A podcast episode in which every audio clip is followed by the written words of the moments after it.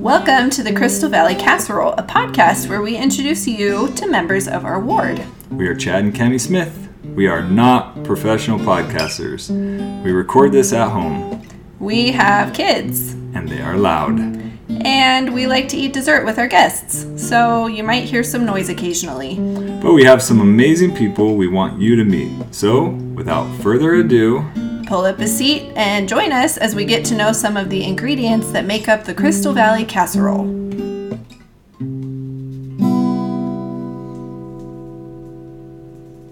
Well, we're super excited to sit down with Brent and Christa Sheffield today. Thanks, guys, for coming on the podcast. Thanks for having us. Yeah, absolutely. Okay, well, let's, you guys are celebrities now. Um, let's go ahead and get started. We want to hear just a little bit about where you guys come from, what your experience was like growing up. Um, and I feel like I know a little bit about both of you, but just tell us kind of where you grew up and maybe some things that made your family growing up experience You go unique. first. Okay, so I grew up in Sandy, Utah. Um, I lived there my whole life. Growing up, I, I until I left for college. That is, um, I have there are seven kids in my family, so I have four brothers and two sisters, um, and it was pretty much a madhouse all the time. there was a lot of a lot going on and a lot of exciting things every single day and a lot of fighting and um, a lot of love too hopefully there's still some left. Do you feel like I don't know that that's kind of a funny thing to say like a madhouse like is, do you feel like it was more because like you kids were just like really uh, energetic? Or do you feel like it was like I don't know looking back where you're like where were mom and dad or oh. m- mostly Mm, driven I by the kids? a couple of things. Um, number one all of my brothers are extremely energetic like my little brother we used to say he just bounced off walls like okay all the time. Um, number two, everybody in my family fights for their ver- voice being heard at all times. Okay. Um, do you agree with that Oh, yeah. still? still Um, so the like family gets together and it's like the debate is raging and everybody's trying to be heard and get their their two cents in it's the more conversation like who wants to be the funniest and have the funniest story at all okay times. oh yeah Okay. okay I think we don't have very many serious discussions oh okay because That when we do it doesn't go fun. very well. So Yeah. everything's just kind of surface level funny Okay. almost all the time. Loud and funny Even and still. silly. Yeah. And it's still like that. So Yeah. um I kind of love that though because so there's seven kids in your family. Okay. yeah. So I feel like sometimes in big families, at least you know one or two, and I come from a family of seven also, Oh nice. and I feel like there's a couple kids in my family that kind of fly under the radar. You know, like I feel like sometimes people just take a back seat if everybody else is loud, but it sounds like in your family, like everybody has just made the decision to all be loud I think together. I'm the one that takes the back seat. okay, okay, Me and maybe one of my other sisters. okay. And that's about it. I think Yeah. that's all. The other thing I was thinking when you were talking, I think that's really fun because with big families or big groups, just in general, it can be really easy for everybody to just want to defer and say like, no, what everybody else wants. But it doesn't sound like you guys have that problem. Like, people are willing to say like, we're doing this, and that that's cool Yeah. because that can be hard to do. But that's Yeah. I do I sometimes feel like it's frustrating to me because I am not willing to like yell over everybody else to have my voice heard. Uh, So I've always kind of felt like my voice like is you're always doing what everybody else wants to do. is, hid, is it's hidden in Yeah. there. Yeah. Yeah. Yeah. So, Which is interesting because as a person, you're well spoken and confident and opinionated. I think you're um, sometimes educated. depends on don't my mood. Yeah. So I don't know. It's just interesting Yeah, how that is those dynamics come out in families. But yeah. But happy childhood and you enjoyed Yeah, growing up sure. in Sandy and growing up in a big family. It sounds like Yeah. yeah. I did enjoy Cool. it. We we both come from big families and I think we both had a had great experiences growing up. I mean, you know, we everybody has something something that's not great growing up, but um, overall, I feel like I've been very blessed, and my parents are awesome. Cool. Can you, yeah, can you tell us about like a formative experience for your testimony? Mm. I actually was thinking about this the other day. Um, so I just did the fourth year hike Oh, with cool. uh, for girls camp, Yeah. and you know you have a testimony meeting where you all sit around the fire, and it just brought to my remem- remembrance being at girls camp and having those experiences for myself and i don't know what it is but something sitting around the fire and um, with all of your peers you just i was able to really feel the spirit i think during that time. Um, and i don't know. It uh it was just always a great experience for me. Um, and I remember like going out and sitting on my own and praying during girls' camp and how it just was a spiritual experience that I will never forget. And going to back to camp helped me remember that. which- yeah, that's kind of cool going Yeah. back as a leader That's like that. really cool. Yeah. So I'm kind of curious. Do you, you you brought sitting around the you brought up sitting around the campfire with your friends, but then you also brought up like praying on your own, Mm-hmm. and I think s- you know friends are obviously super super important, but then also personal experiences are super important. What would you say your when you look back at like your formative years? Do you feel like your testimony is really personal and you felt like you would have had you you would have lived your life whether you had friends supporting you living that way or not or do you feel like your social group was really important in forming that I think it was very personal for me. okay Um, I think of my two best friends growing up, and both are great, but um, one is no longer a member of the church. The other, I'm not really sure. Um, but I remember being in like young women's and being the one that was like, come on, like come come with me, you Yeah. know.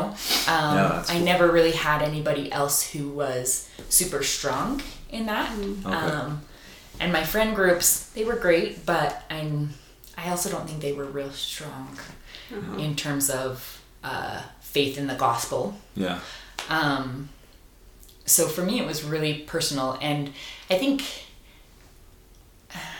something I've thought a lot about is some people are blessed with it's it's a gift of the spirit to have faith, yeah and I feel like that's just, just something I've always had. yeah Like it just comes really easily to me. It's just there.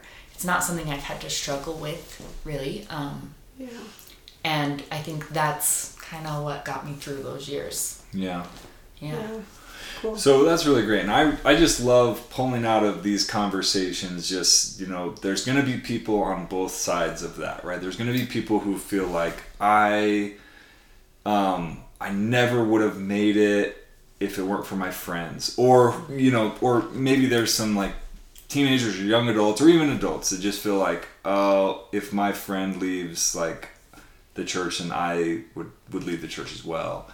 Um, and then there's other people who, you know, they say like, I've never had a friend in the gospel. Like this has always been me. And I just feel like it's, it's cool to see that you can make both of those work, right? Like the, Yeah. the, the, the gospel, like the plan of salvation is a very community oriented experience while at the exact same time being extremely individual. Like it, both of those things happen in this experience. So Absolutely. that's kind of neat how that Yeah. works out. Cool. All right. Brent, you're up. All right. Uh, yeah, I, I think uh, my upbringing, right? That's what we're Yeah. talking Co- Yeah. Colorado native, I believe, right? Yeah, yeah. I was born in a home in Littleton, Colorado. Um, the seventh of eight kids. My uh, my brother, two two kids older than me, was accidentally born at home. Oh wow! Because the doctor sent them back and said, "You're not having this baby tonight." No and it was way. such a great experience. My sister, older than me, was born at home, and I was born at home as well. What? And those were on purpose. those are on purpose. Okay, because they're like the forget the doctors and everything. Yeah. and the eighth kid too.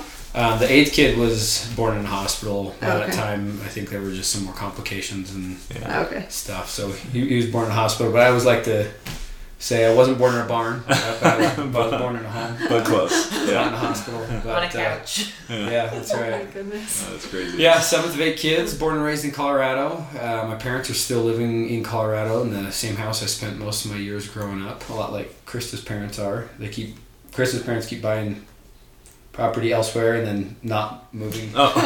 staying right where they they Can't quite are, bring so- themselves to leave. yeah, it's kind of funny, but uh, yeah, grew up in a, a family with um, great, loving parents who are just fantastic and committed to our Savior and the gospel and amazing siblings. I got a chance to see a lot of my brothers and sisters grow up and go through their own struggles before me, so it was a big blessing for me to see brothers and sisters go on missions and come home from missions, or brothers and sisters you know, struggle in their relationship with my parents or some not struggle and Mhm. helped me as a kid kind of decide what I wanted my future to be like or how I wanted to interact with my parents and things like that. And um, yeah, what did you say? I think we're both really similar in that way. Mm. Where we're, I'm the sixth of seven, he's the seventh of eight. Oh wow. Yeah. Of eight, okay. and I think we're both we both watched our older siblings, Yeah. you know, fight with our parents and Yeah. go through a lot of stuff.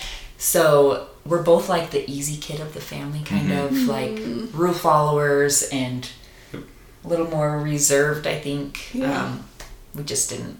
Yeah. Do you think that's true? yeah, yeah, I think that's definitely.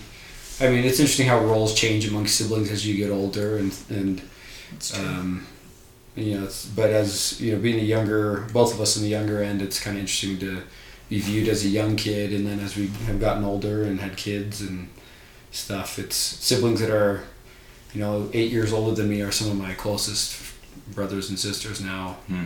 as opposed to the ones that are like two years apart from me. Yeah, So- that you grew up yeah, Interesting. it's been a little bit more. Yeah. Yeah. Cool. Um, can I just like try to get some reference for everybody? I think I don't know if everybody's like this, but you hear like, oh, I grew up in Littleton, Colorado. Then everybody wants to know like, okay, what was your proximity to Columbine? Sure, yeah. So I, I went to Columbine High School. I was in eighth grade sitting in Ken Caryl Middle School when uh, they started, uh, the school got a little weird and they wouldn't let anyone go outside for lunch or anything and was sitting in Mr. Lyle's math class as uh, we finally just flicked the TV on. Mr. Lyle had a son at the school. Is just, you know, Oh wow. At the high school. yeah, just down the road. My sister was a sophomore there. Had an older brother that had just graduated the year before, so it's just one of my siblings was there. But I think just about everybody sitting in that math class had a brother or sister in the Wow. in that school that day, and um, so it was you know definitely an interesting experience, an interesting time, and yeah, a lot of prayer. I remember sitting there. I was in the second row from the end towards the back of the class and uh, as what was happening not far from us started sinking in i remember the kids around me starting to cry and getting all worried because we were also you know on this thing that we'd never heard of before called lockdown which every Mhm. kid who goes to school nowadays knows exactly what that is. Yeah, but but you that's had no we- idea what was yeah going we'd on. never known what it was but they announced that we we're on lockdown like well, i don't know what that means but sure i'll just sit here at Okay. my desk Yeah. so we just sat at our desks and, you know, um, our teacher didn't say anything, but uh, I remember praying in that moment, sitting there in that seat. Uh, and I think some of those times when we're in deep prayer, we have moments kind of like Enos where, you know, we pray for something and then as, as we finish the prayer, we think, oh, we need to pray for more people and we need to pray for more people. And I remember sitting there and praying for my sister that she would be okay and receiving a confirmation that she was okay and feeling that peace right there in that class as Amy next to me's crying and, and the other kids around me are, are, you know, melting down. I felt peace and then feeling the need to then pray for them, the siblings and friends of all the kids sitting in my class Yeah. and then praying for everybody and everybody who's impacted and anybody who's in the community and um, yeah, it was uh, it was an interesting time. My sister's tough. She's really strong. Still to this day, I try to text her every day on April twentieth, and I love her, and um, I'm grateful she followed the spirit that day. She um, she was sitting in the cafeteria when uh, you know a kid from her seminary class was just outside and uh, was stepped outside in the lawn where where the gunmen were and got shot at and he jumped back in the building and told the teacher who started yelling to all the kids in the cafeteria to get under their desks and Mm. thankfully none of the kids listened they all took off running and left the cafeteria so my sister uh, you know left her backpack where it was and a lot of friends of mine that i got to know you know left their backpacks right next to what they didn't realize were duffel bags full of propane bombs and things like that and ran up the stairs to the second story and my sister turned left and that's what saved her life. If she would have turned right, she would have met him head on, and she ended up take, taking a left and cut through the auditorium, going out the back exit she almost never used, and jumped a fence in her skirt because she had a choir performance or something that day, and Wow. ran all the way to the public library across the field where she called my parents. And Oh my goodness. yeah, you know, it's it's one of those things where um, a lot of things go wrong in a day like that, but that even Yeah. more things go right than people realize. Huh. And That's the more stories you hear, the more more you talk to, and the more people you know in those situations, you realize there's, there's a lot of people who get, get saved through decisions that they didn't really think through. They just had to make, and it happened just the way it needed to be. So, Hmm.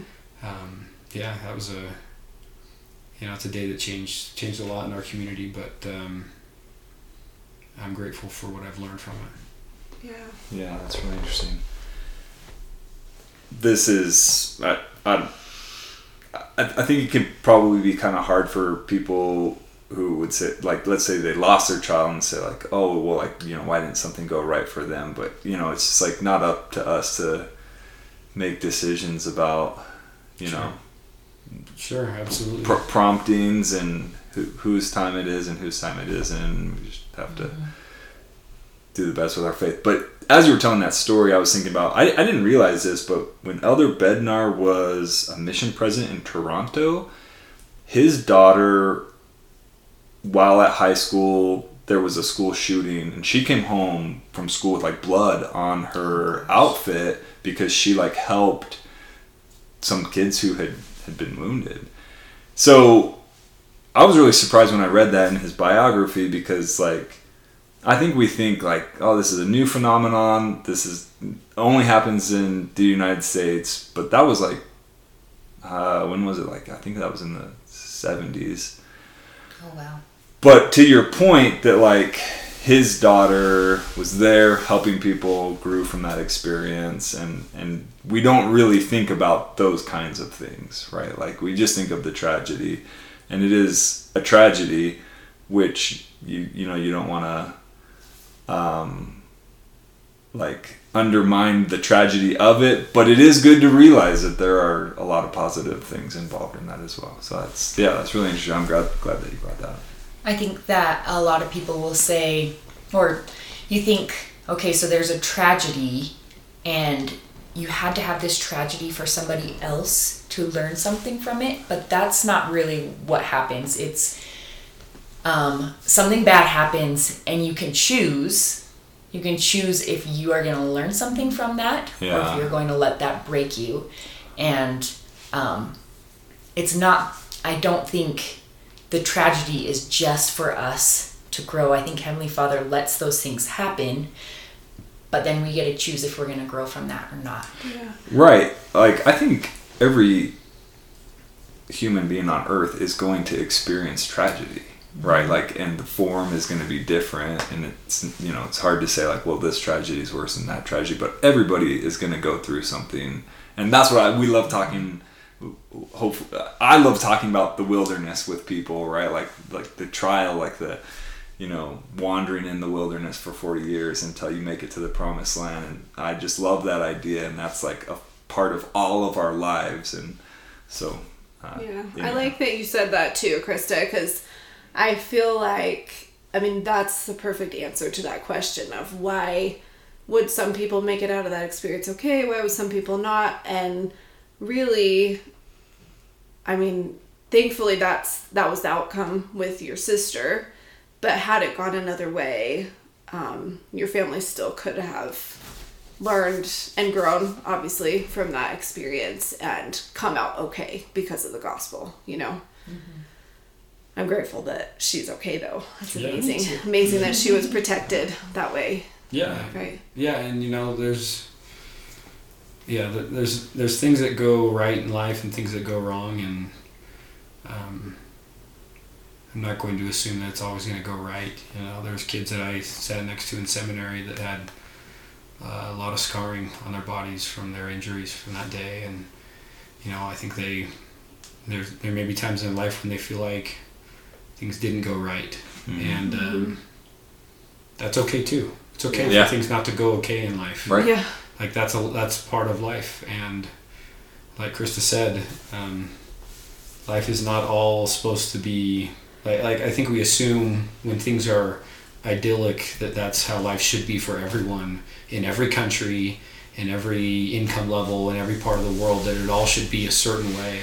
Yeah. And we realize that like the happiest countries on earth are not the ones with the highest poverty. When we realize that the what they call the the highest highest income or things like that, uh, you know, the high the happiest income level in America is not.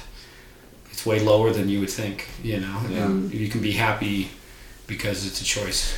Yeah. We might be belaboring this point, but I've been thinking about this a lot lately. I read this amazing quote and idea, and I was like, oh, this, I, I do think this is kind of how I have tried to look at it, but like it was articulated really well. And it said, when when looking when facing life decisions look for enlargement not happiness.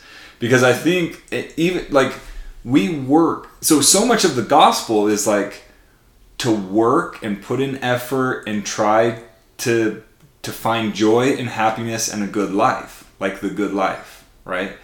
Um, but then sometimes we get that confused with like what that good life really looks like. Mm-hmm. and the good life really looks like enlargement like ennobling yourself by choosing right and choosing good when faced with challenges. And so that's different than happiness. So i just like really liked that. Yeah you know i've heard someone say and i've tried to give this advice to youth before and that is never take a job just based on the pay when you're a kid like or just because your friends are working there or it's like a cool job that every job you have as you're growing up should be because you want to learn something from that job. Yeah. And so sometimes I've I'll ask kids like you know what what are you what are you getting from that job besides money? Hmm.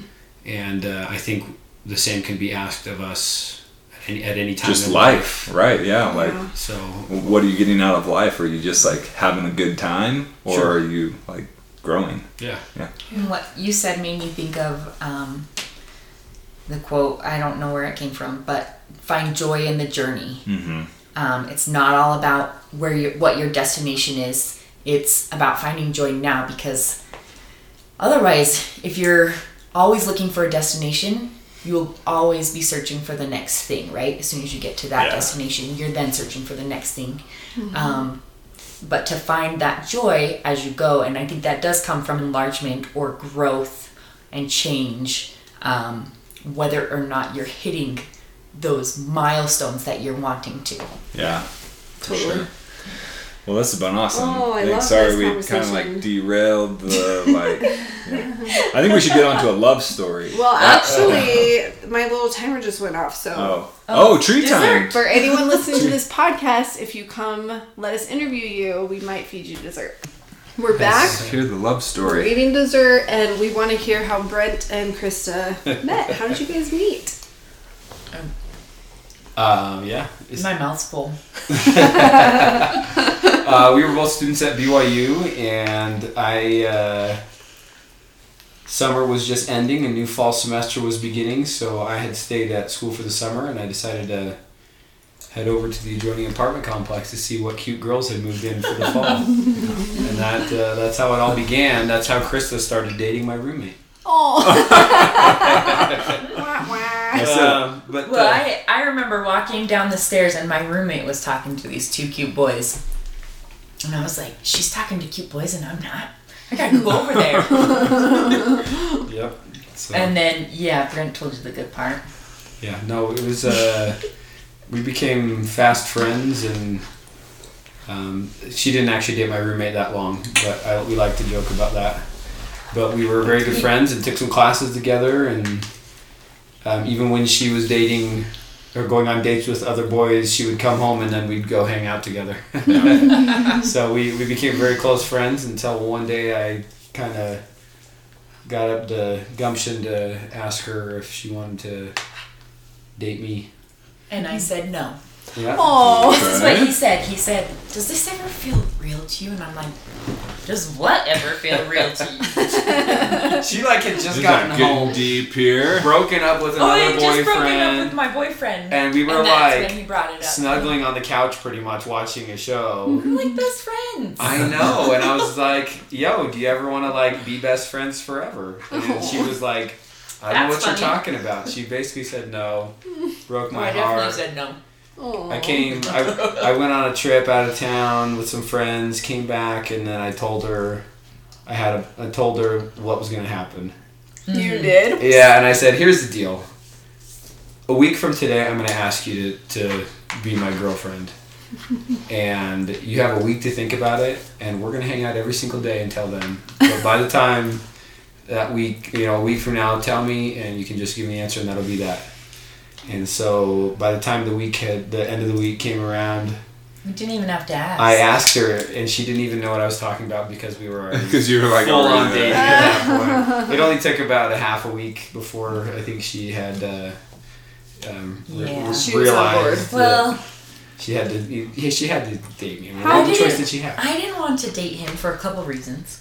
One, my best friend was like in love with him, Oh. so it was just like immediately off Yeah. limits, you Yeah. know. But Yeah. like She had dibs. there was undeniable we were best friends. Like we just couldn't stay away from each other.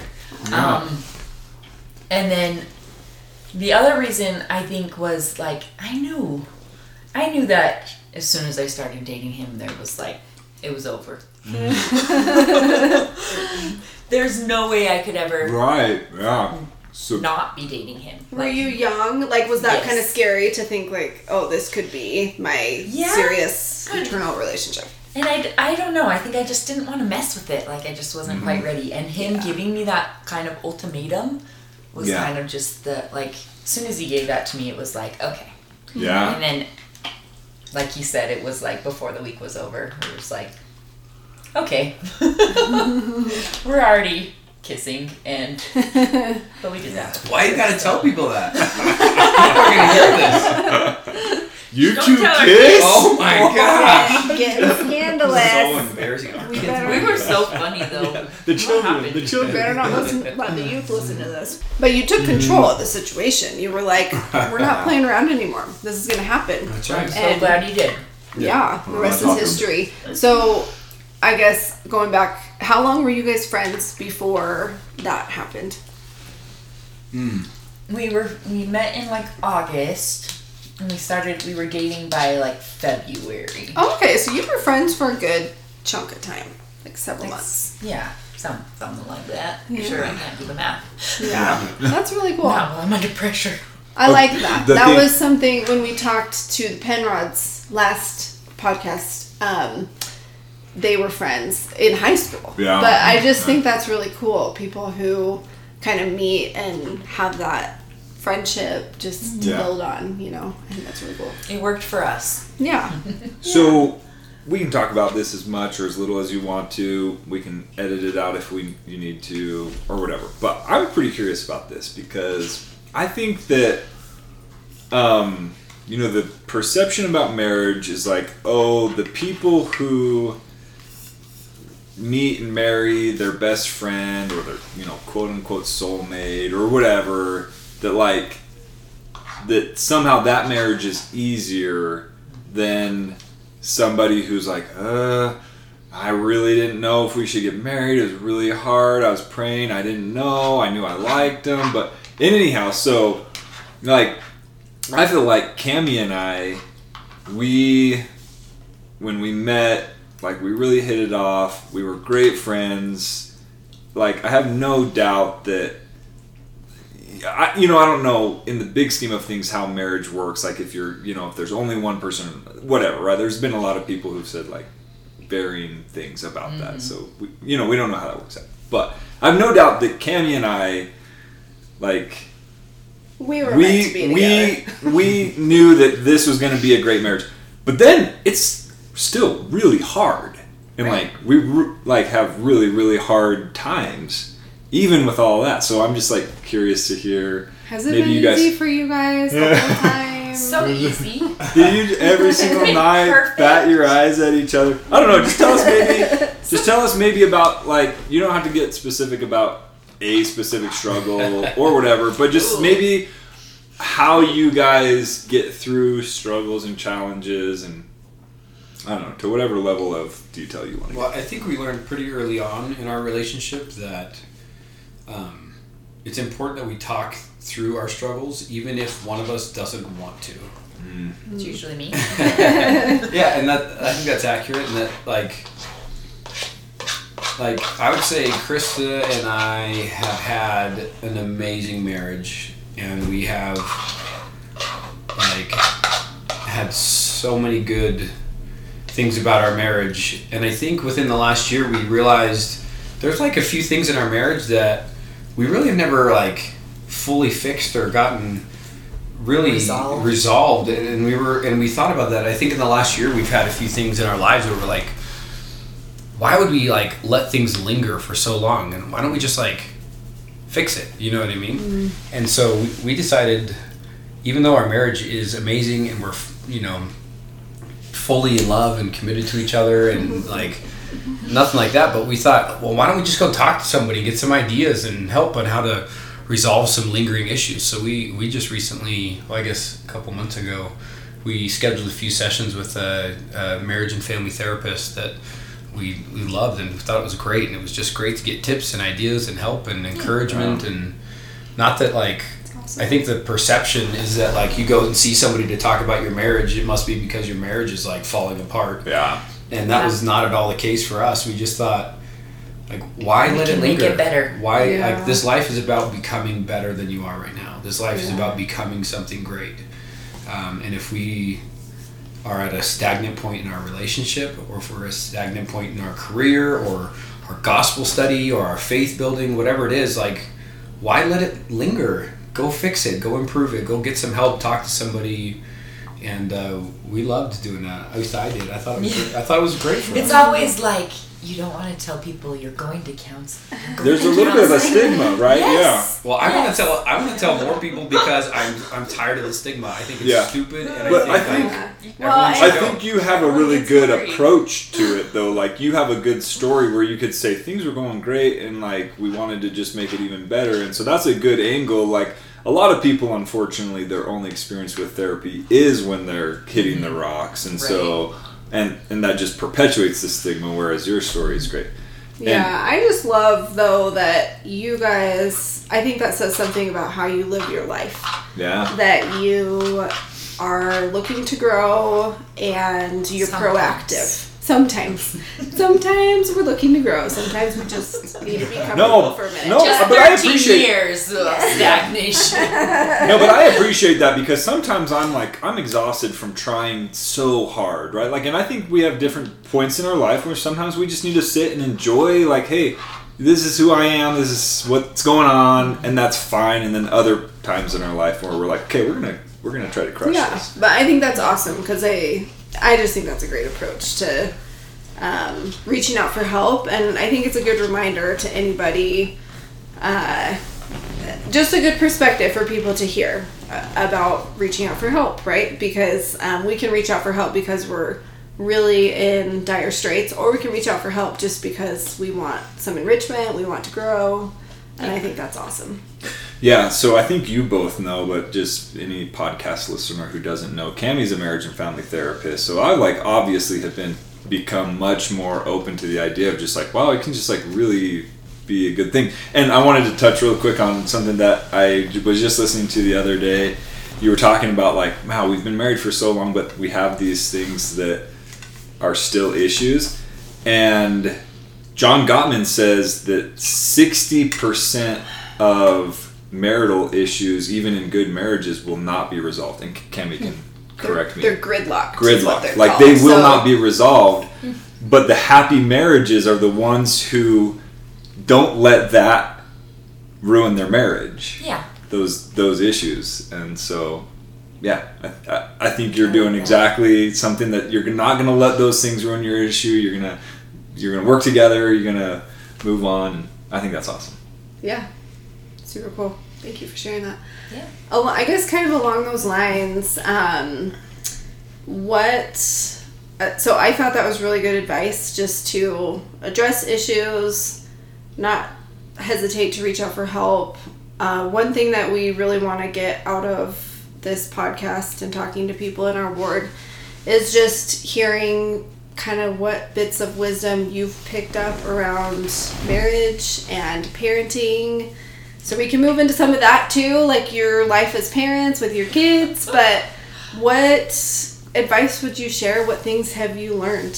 Yeah, and actually, before, I'm sorry, but I feel like you just gave us a really good bit of advice, the one about communication. So if we can go back to that really quickly, I'm curious to hear how. So I think I'm that person in the relationship where I don't want to talk when I'm mad. I want to be mad, mm-hmm. and so I'm curious how you you how does that go for you, right? So you guys have decided this is what we want to do Brent kind of indicated that you were the one who kind of doesn't want to do she that. She volunteered that. I did not.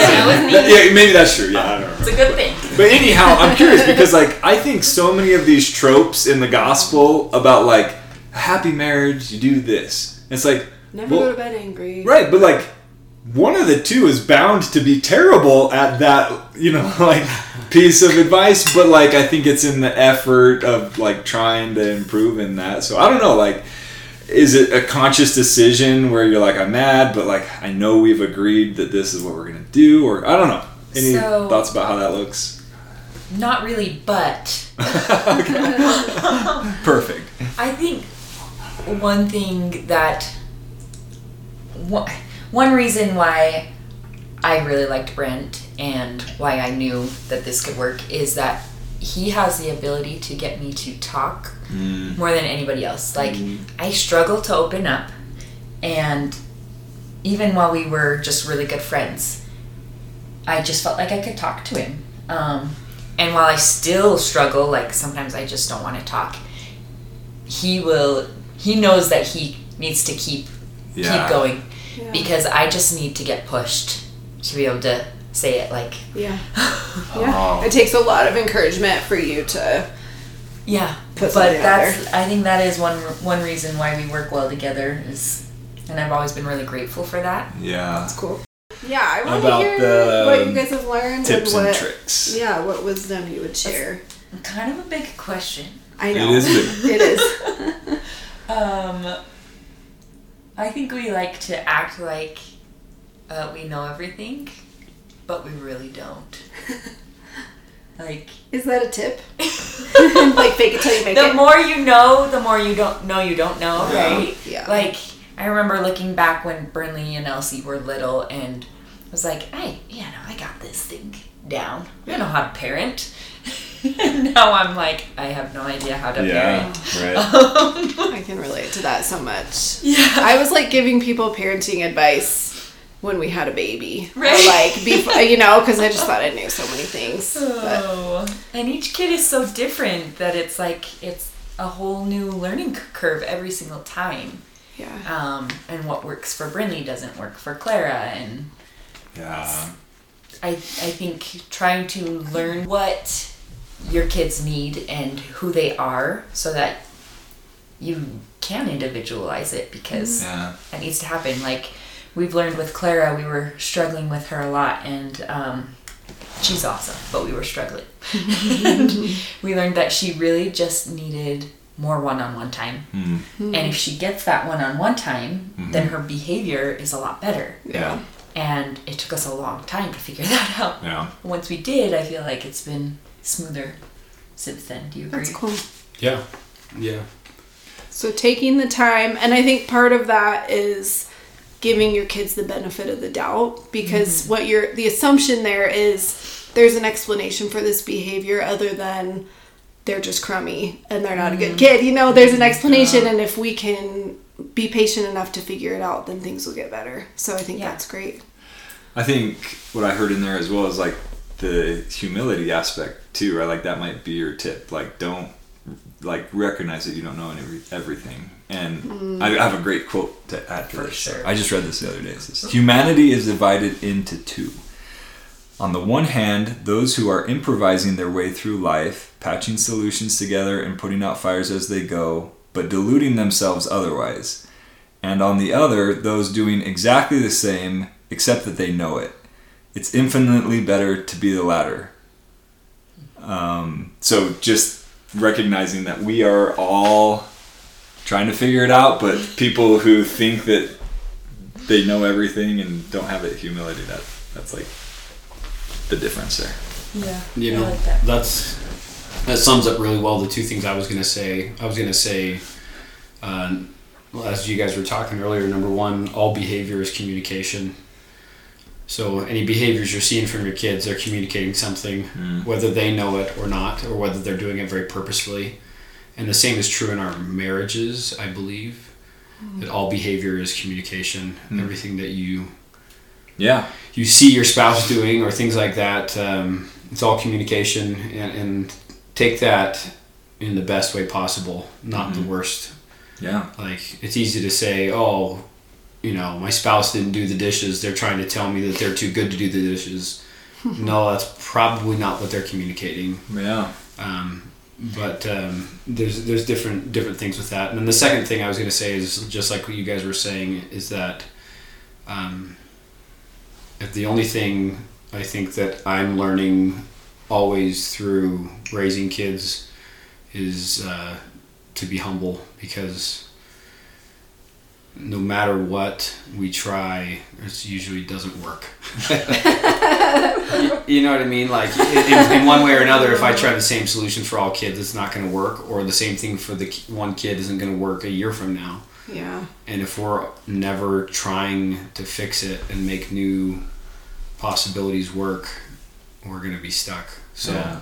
assume whatever you're doing is not going to work, but assume that means that you always have to be trying new things all the time. So Yeah. uh, I think about like one thing my sister said about my mom on Mother's Day this year. She said that mom was always willing to try something new. She would say, mm. "All right, kids, hmm. this week we're gonna we're gonna try this out just this once, or let's do uh-huh. this and see how it goes." And she was always willing to like throw a new idea at the table and see if it sticks, and if not, then throw it in the garbage and we'll try something new. So I admire that in my mom, and I think I'm trying to be more patient with myself and with my kids and recognize when my old ideas suck, it's time to get a new one. And that's okay.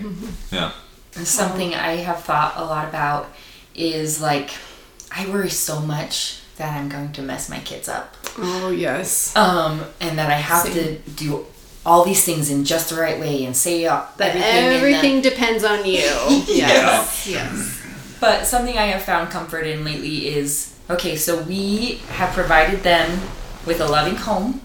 Yeah. Um, hopefully, with a good example of um, a loving marriage and stability and giving them that Yeah. and teaching them what we think they need to learn and know about, especially about the gospel. And after that, it's it's in their hands. Yeah. like we can only do so much. They're going to make the decisions that they're going to make. And we mm-hmm. while we think we have all the control over that they really actually have that control. And we've talked about okay well what are we going to do if one of our kids does this or or ends up being like this? And it's like we're just going to love them the same it's okay like Yeah. they're they are going to make mistakes Yeah. and we're going to watch that and there will probably be things that will hurt and things we don't like as we see them grow up Yeah. um, but we've done our best and we just need to love them and accept that that is that it's up to them Yeah. they get to make their own Yeah. decisions, right? I think about that sometimes. This is kind of a silly example, but it's easy for me to accept that reality if I think about food with my kids. Okay. So, like, I just came to this realization that my kids are going to grow up and they're going to move out and they're gonna choose if they want to eat macaroni and cheese every day or go-gurt for breakfast lunch and dinner or like they're gonna make all the decisions. And our job is to give them lots of exposure to different things. Um, but i think i've just come to terms with the fact that i really don't have that much control other than offering them things. So food is not like a high stakes thing for me. I mean, I would like them to be healthy, but um, I think there's other things like the gospel that do feel very, you know, it feels like part of our mission in life to pass that on to our kids. So I think it's harder to think about it that way. Um, but I do think some of the same ideas apply. Just we do our best, like you said, we provide them with a loving home. We try to provide the best example that we can. Um, but we also know that, yeah, part of their experience in life is to make their own decisions. And that's part of our, ex- our experience too, is to watch that and tolerate that, you know, to still love them. So So, focusing on teaching them to be decision makers and make those decisions and how to do that hmm. rather than teaching them all the things that they should Yeah. do, right? oh, I like that. Yeah. Yeah. Or letting life happen to them. Mm-hmm. Yeah. I like that. That's great. Yeah. Okay. Really good words of wisdom. Um, We have a lot more, uh, you know. I know. We, I, I know we just scratched the surface, but we got to leave We people wanting you more. all the things about how you should parent your children. Well, we know. when you write the book, we'll have you back on the podcast to promote your book. No.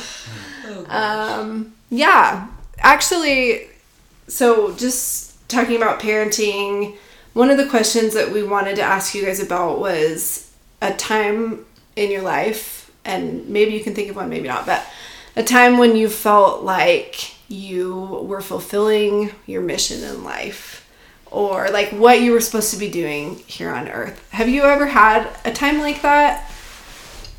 Um, Every time a child is born, every time I take a time off work and I'm in the hospital and we've had a newborn baby, uh, going back to work seems a lot less important and a lot less like all the things that stressed me out or worried me or occupied my minutes seems so silly, so silly and stupid. And those those moments like that are times when we deliberately take time away to be together as a family, um, help reset my my perspective. Those are the two things I can think of. I love that. You're so much wiser than I am, or at least was every time my children were born. I love that. I think for me as a mom, um, when I see my kids do hard things, Hmm. things that they don't want to do, um, or they're scared of, and seeing them overcome those things, it's it's really fulfilling. Um, we've had a couple experiences on trips that we've done. Mo- the mo- most recently, we were um, on a, a gorge. What do they call it? A shut in. It's called Johnson's Shut In, and they had a bunch of like cliffs where you could jump into the water. And there was one that was really high, and our girls decided they wanted to do it. Um, but it was pretty high and scary, and they were terrified.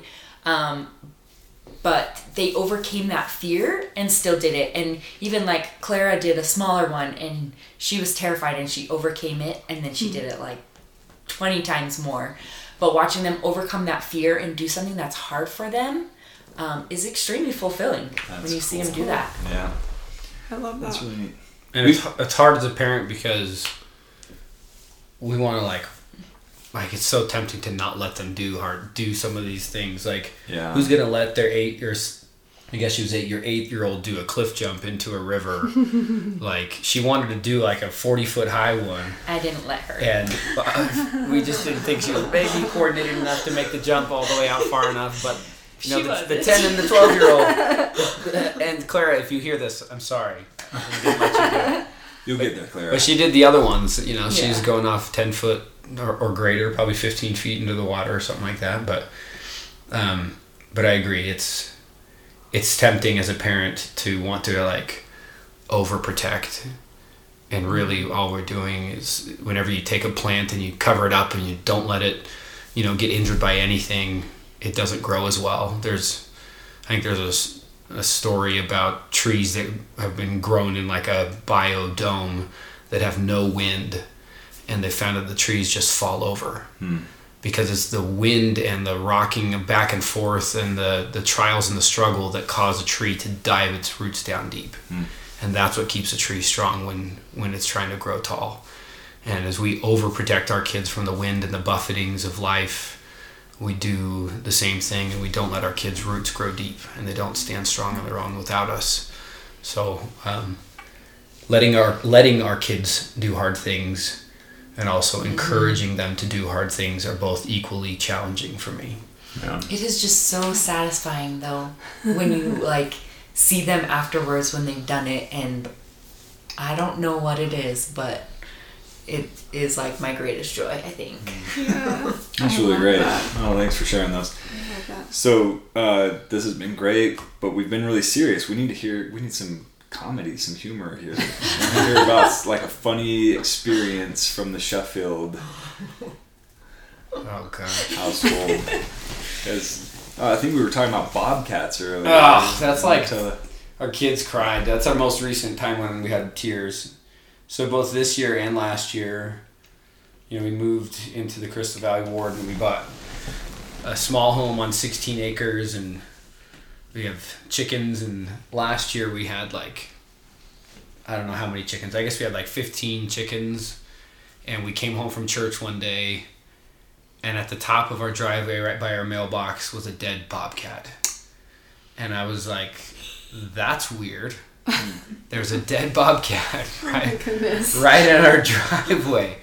And we went down our driveway to find, uh, I think, 12 of our 15 chickens were dead. Oh man. And, uh, and so we, we have a good theory of what was happening. And uh, we ended up with a great bobcat skin in our garage. Yeah. But uh, we just had another trip this summer where we left town and had somebody feeding our chickens while we were gone. And we drove in, drove in, and the day we showed up, we This is so found that we were missing. We, were, I'm waiting we had lost funny part. 17 more chickens. So right now the score is like Bobcats 30 chickens, us one Bobcat skin. One bobcat So, skin. Okay. so if yeah. you know see any Bobcats in your neighborhood, uh, So how do you let the me know because we bobcat- got to even the score. How do the bobcats die though? Well, the one just got hit by a car. Yeah, car. hit by a car. We Oh, think it was crossing Lake Gulch Road and with just a got chicken in its mouth. I think it was coming It back was- for the next chicken. So this is this is why it's funny. It's not really funny at all. I, But yeah, I'm sorry. I stayed at home with like Gil or somebody was sick. I don't remember. Um, and Brent comes home and he's like, "There's a bobcat at the top of the driveway." And we're grabbing a wheelbarrow, and I'm like, "What?" He's like, "Yeah, we're gonna go pick it up." I'm like, "No, you're not. No, you're, not picking up the bobcat." So I follow him up the driveway, and he's got like gloves and the wheelbarrow, and um, sure enough, he's like, "Okay, we're gonna pick this up." It was still warm, so he's like, "We're gonna we're gonna take it down and do something with this." so they pick up the bobcat. Did you make the girls pick it up? Uh, yeah, I, I made them put it in did. the barrel. Um, and I'm like, in my mind, I'm just like, you are psycho. What? Why? Why? No, just leave it there. And uh, so we bring it down to our carport, um, and Brent decided that we were gonna skin it. And I was, at this point, still a little like traumatized, like, Yeah. this is disgusting. Why would you do this? But he YouTube some videos, um, and I was sticking around because it was kind of funny and gross. And uh, he started skinning it, and uh, it's It's one of those things like pe- you know, like peeling skin. Why is it satisfying? It's not satisfying to everyone. okay, It might be satisfying to you. Long story short, by the end of it, nobody's got gloves on. Christa is the one being like, I want another turn. And our kids are in there with a knife and bloody hands, like peeling the skin off this bobcat. peeling We it off. dissected it. We checked the, the stomach to see if there was fully actual chicken in there. It. It was There were there were chicken parts in there for it sure. was like the greatest science lesson Yeah. Yeah. And I honestly would do it again. I would skin another one if, if it came our way. So the message is, I bring on, Bobcats. We'll, we'll be I home wish everybody could have seen the semi crazy look in Chris's eyes when she was like, "I would do it again." So I think it's. I mean, it's it's like funny, borderline ridiculous because you guys just And got gross. off the topic of like, yeah, it's so it's so easy to want to protect your kids and not let them do anything hard. And I'm like, yeah, they live on like 16 acres and they kill bo- skin bobcats. Like, I, I'm pretty sure their kids doing hard stuff. So they got that one down. Goodness, it's like a cadaver lab delivered to your driveway. Um, that's amazing. So I actually, sorry if this is too serious again, but I have questions about just things about your life that are unconventional. So like choosing to live on a bunch of land, or mm-hmm. you guys homeschooled, right? Or do we you? did. Okay, you did. No so longer. tell me, Sort yeah, like tell I guess people a little bit about some of those some things that you guys have chosen to do that maybe are Yeah. different or unique, and how did you arrive at some of those decisions? Uh, that's a good question. So, I mean, we used to live in the Founders Ward, which is a ward in our stake with really small boundaries and just kind of um, suburbia. And I kind of uh, somehow talked Christa into being willing to sell our house and move into this very small 1889 built farmhouse with one bathroom. Correction. Yes. Brent, we put an offer on the house the day I had a Gil. We oh. in the hospital when we decided, and She might have been on medication. So I think his statement was, "I convinced Christa to do this," and you're thinking there was no me getting convinced. This was not. well, it Why? was. I don't know how this happened because I was like, okay, well, we'll just put an offer on. Like, I don't even have. I can't think about this right now. Yeah. Yeah. So I was like, okay, just put an offer. That's fine. And um, then we found out we got it, and we had like a week or something, a certain amount of time to decide if we were gonna Yeah. uh, go forward with it. And it was the day after we got home from the hospital, and Brent brought me to the property with a few friends and his dad and his brother. And I just had to go sit in the car and cry. I was like, why are you trying to make me make this decision right now? I cannot do this. I, I can't. You're so over. I actually remember when you guys moved into the ward and you had this brand new baby, and you had just bought all this ah. acreage, and I think you had already quit your job or. Like Not you had yet. put, you had like Yeah. put your notice in or whatever, and I was just like, wow, these people are doing some major life changes here. This is intense. Crazy year, for sure. Yeah, it's been yeah, it's been an interesting time. We were also homeschooling that year. Yep. Christa So homeschooling had a new baby. We Christa had heart surgery, shoulder surgery, Oh, new baby. know about we that. moved twice. Moved, moved, moved twice. Yeah, we moved into a Oh, rental that's right, and then 'cause we you moved moved to the in rental. house. Oh, Homeschooling. I quit my job. Uh, yeah, it was it was an interesting year, Wow. but uh, You guys need was a like good a, one. that was 2020. 2020 to 21. Yeah. You need like a big plaque on your wall. Like Right. a memorial for, for that year. That was a big one. But out of it, we got a tiny house. yeah, we got a smaller house. Um, The we- one I still don't really bathroom have a is job. Very unconventional and terrible. But But we have We a have really high big yard. hopes. we, we have a really big yard with three trampolines, so that counts for something. that There you go. counts. so they just go to the bathroom under the trampoline. And they more might than do one that, bathroom? but we won't Yeah. say that on here. um, well, your kids wouldn't be the only ones doing it. yeah. The difference Ours is are ours not are under- girls. Oh, okay, yeah. Oh, that's so funny. Well, ours do it with the neighbor girls watching. So that's also. and no privacy fence. Yeah. Yeah. Oh. so, but you guys, what can you? I don't know. What can you teach us about like making decisions? Because it sounds like you mm-hmm. guys are not afraid. Christa's shaking her head, but just hearing all of that, I'm kind of amazed at how many like big life decisions you made, kind of going against the grain a little bit. Well, I, I think for me, I'm not somebody who stresses out a ton about much of anything, and so I think some of those decisions just come easier for me, maybe. But I, for me, most of the decisions are like, if you think about it, what decisions are not reversible? Like, It's true. I, I think I told Christa, you know, we say we buy this house on 16 acres and we hate it, then we just sell it and buy another house. It's not like there's not going to be another house to buy. Mm. Um, yeah, I mean, it, or I say I quit my job and I regret it immediately. Well, guess what? I just go apply for jobs again the next year. Or, like, there's not that many decisions in life that you can't go back and reverse. There's very few, and the few decisions that are hard to go back and reverse are the ones that really matter anyway. Like um, the ones about your family or how you treat others, those are the real decisions that matter. But yeah, like, you can change your job. You can. Chris is.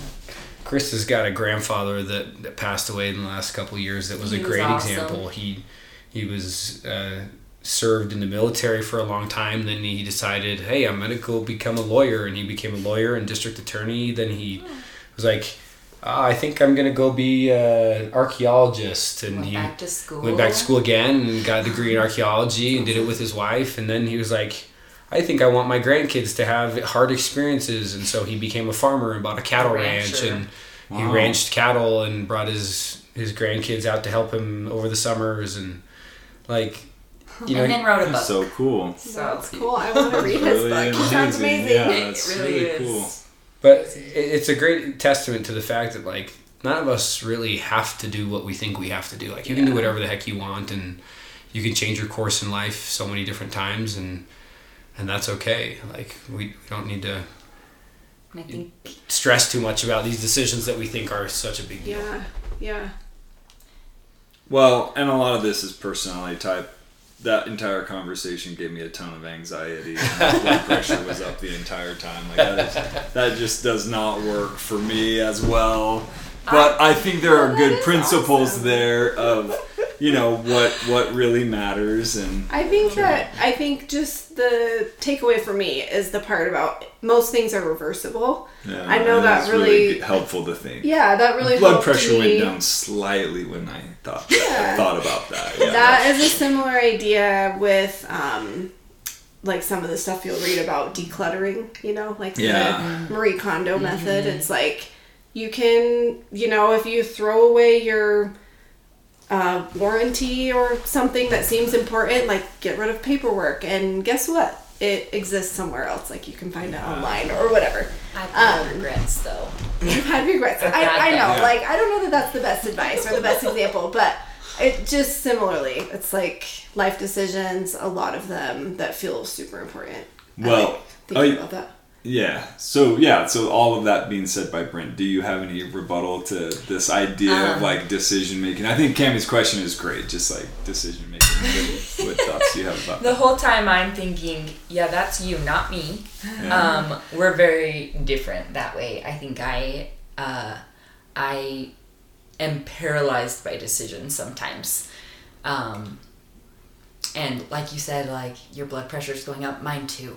My blood pressure goes up from having to make decisions. And even if I logically know that, like, yeah, it's not that big of a deal, or yes, we can sell this house later, um, it's still really difficult for me to make those decisions. But I think just sometimes just moving forward, like just making yourself make a decision and and not letting the lack of making decisions be, Be what the makes your decision, decision yeah. for you. Right. Yeah.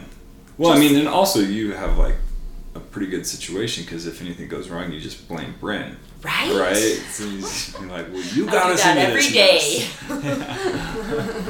Which makes it a little bit easier, I think. Yeah. Um, I think so.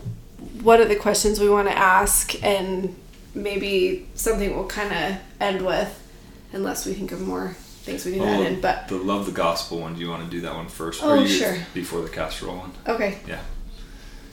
Yeah. So would each of you, maybe Chris, we'll start with you. Just tell us one thing that you love about the gospel. And I think just to give a little background about this is like I really love listening to this podcast by LDS Living. It's called All In. And Yeah. they ask the It's question, what does it mean to be all in? And I've thought, and, and she does a really good job with handling that question, but it does kind of make you think sometimes, well, like, you know, if somebody doesn't feel like they are all in, or, or if they, you know, their perception is that they're not all in, or whatever. But I love the question, just like, what do you love about the gospel? Because each of us can maybe talk about, you know, frustrations that we've had at one time or another or disappointments or whatever but like there's so much to love and so i think that's a great thing to focus on is what do you love about the gospel and that is a big question too. But um,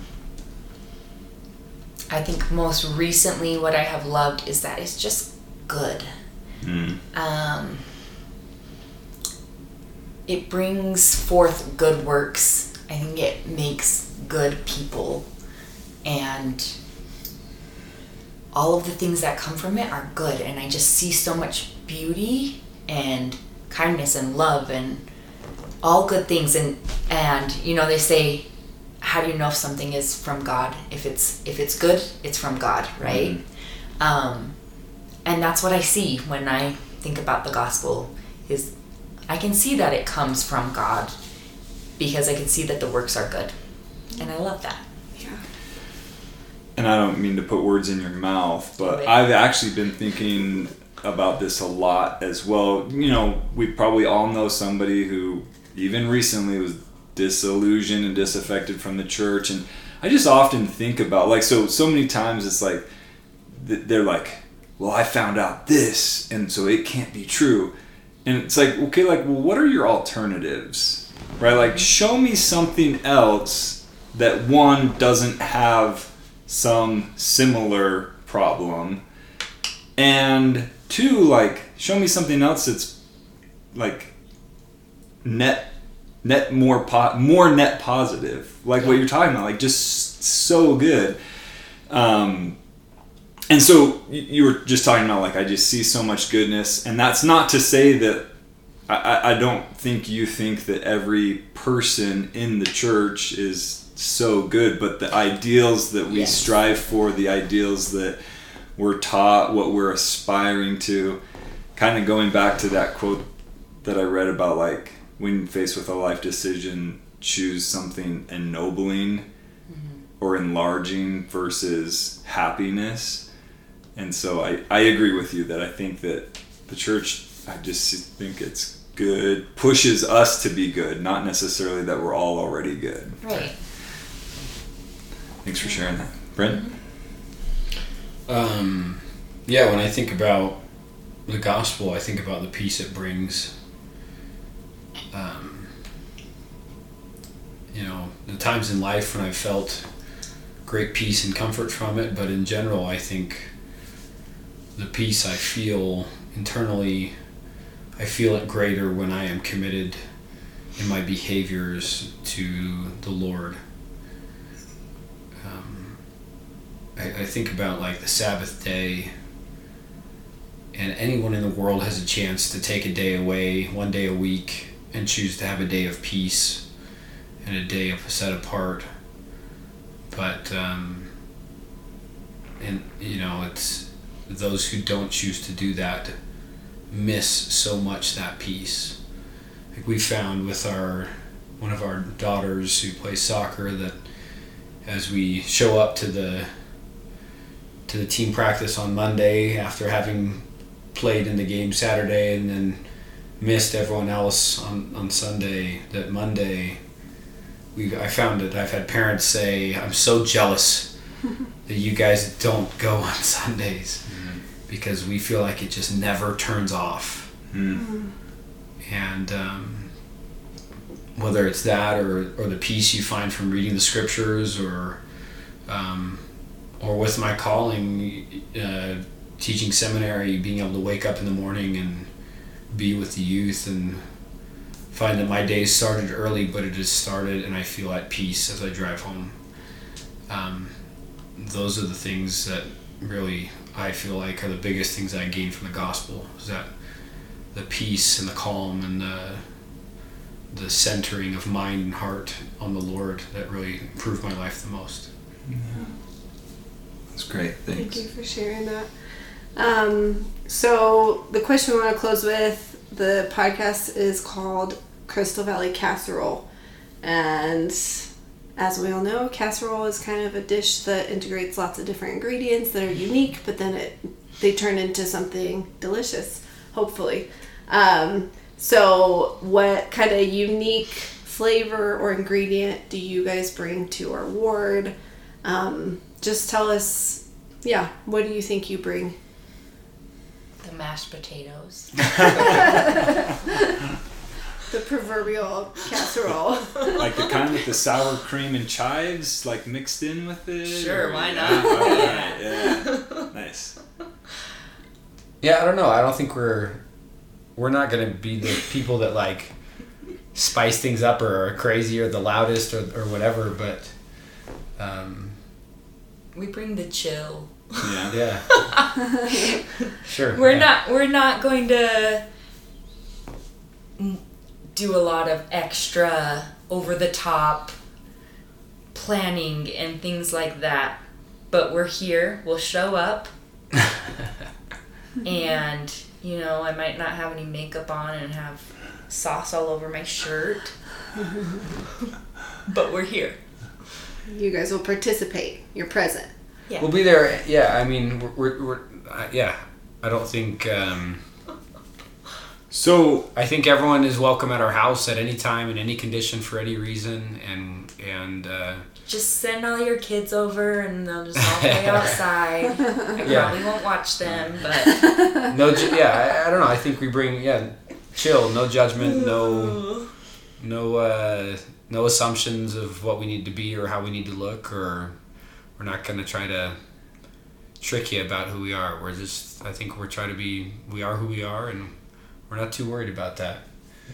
Um, so no judgment zone here. We're not going to spend extra time making centerpieces for my uh, elders quorum lesson or anything like that. 'cause I just don't care. So, uh, So, yeah, relaxed and. I thought your mashed potatoes comment was just like off the cuff. You were just thinking of something silly to say, but you guys must have thought about that because that really does kind of exact describe exactly what you're talking about. Like I like what you said. Like we're real, right? Like it's like this staple dish. It's consistent.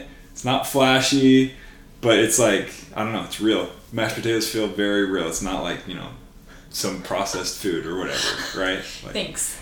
Yeah, Thanks that's for awesome. tying that together because Yeah. I didn't have anything. Oh, it's- Real, real potatoes I think too, that not the potato flakes. Right, For exactly. sure. Or the pearls.